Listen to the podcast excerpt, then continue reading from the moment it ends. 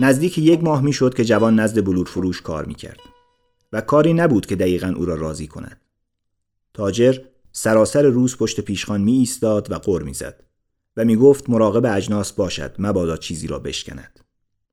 اما به کار نزد او ادامه می‌داد چون هرچند پیرمرد بد اخلاق بود اما بیانصاف نبود. جوان از فروش هر قطعه حق العمل خوبی می گرفت و توانسته بود کمی پول جمع کند. آن روز صبح حساب و کتاب کرده بود. اگر هر روز همانطور کار می کرد یک سال تمام لازم بود تا بتواند چند گوسفند بخرد. جوانک به بلور فروش گفت می‌خوام یه ویترین واسه بلورا بسازم. می‌تونیم بذاریمش جلوی مغازه و هر کیو از پایین سراشیبی میگذره جلب کنیم.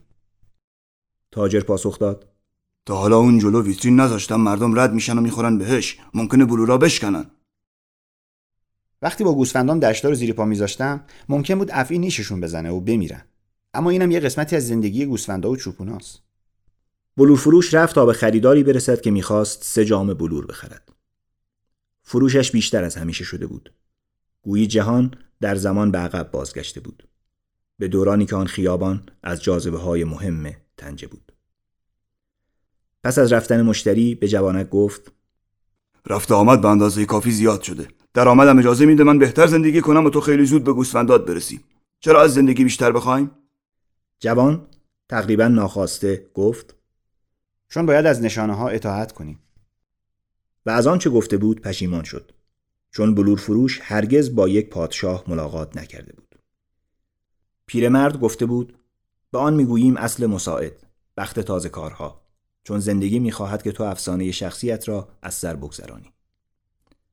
اما تاجر آنچه را او می‌گفت خوب می‌فهمید حضور آن جوان در این مکان خود به تنهایی یک نشانه بود و با گذشت روزها با پولی که به دخلش میریخت از استخدام این جوان اسپانیایی پشیمان نشده بود هرچند این جوان بیشتر از آنچه سزاوارش بود پول می گرفت.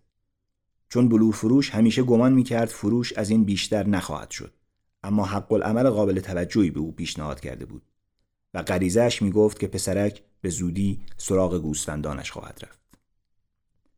برای تغییر موضوع صحبت پرسید برای چی می‌خواستی بری اهرام؟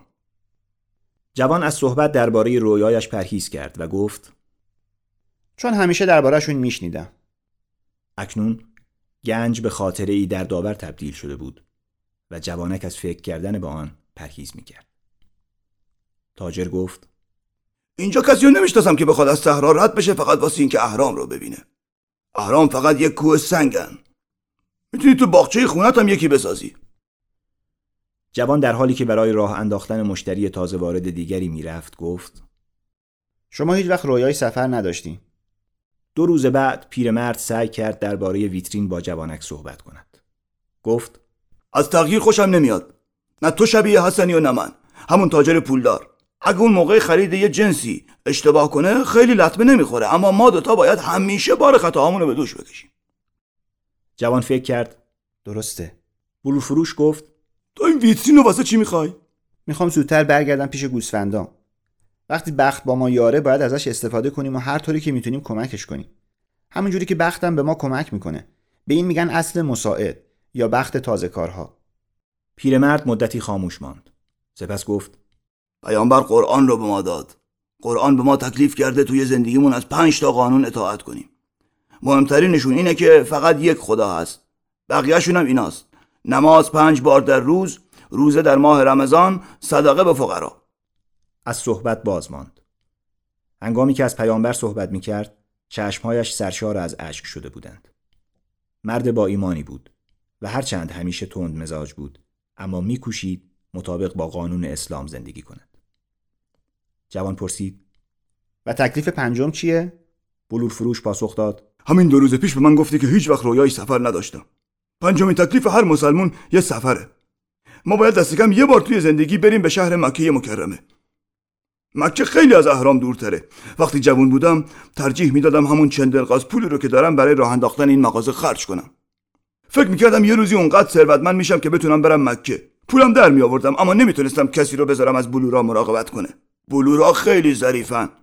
همون موقع خیلی ها می‌دیدم که توی راه مکه از جلوی مغازه من رد می‌شدن. بینشون زارای ثروتمند هم بودن که با خدم و حشم و شطوراشون سفر می‌کردن. اما بیشترشون خیلی خیلی فقیرتر از من بودن. همه می‌رفتند و راضی برمیگشتند علامت حاجی ها رو هم بالای در خونهشون آویزون می‌کردن. یکیشون کفاشی بود که زندگیشو با تعمیر کفشای دیگرون میگذرون. به من گفت نزدیک یک سال توی صحرا راه رفته. اما موقع راه رفتن برای خریدن چرم توی کوچه های تنجه بیشتر خسته می‌شده. جوانک پرسید چرا حالا نمیرین مکه؟ چون مکه است که منو زنده نگه میداره. چیزیه که تحمل این روزهای شبیه به هم این جامهای بالای تاخچه ها و نهار شام توی اون قهوه خونه نکبت زده رو برام ممکن می‌کنه. میترسم به رویام برسم بعد دیگه انگیزه برای ادامه زندگی نداشته باشم. تو توی سرت رویای گوسفندا و اهرام رو داری. با من فرق داری. چون می‌خوای به این رویاها برسی. من فقط رویای مکه رو می‌خوام. تا حالا هزار بار گذشتن از صحرا ورود به صحن مسجد الحرام و هفت باری رو که باید دورش بگردم تا بتونم حجر الاسود رو لمس کنم تصور کردم. اونایی رو که کنار منن جلوی منن تصور کردم. صحبت ها و دعاهایی رو که باید با هم انجام بدیم. اما میترسم اینا فقط یک فریب بزرگ باشه. برای همین هنوز که هنوزه رؤیام رو ترجیح میدم. همان روز بلور فروش به جوانک اجازه داد ویترین را بسازد.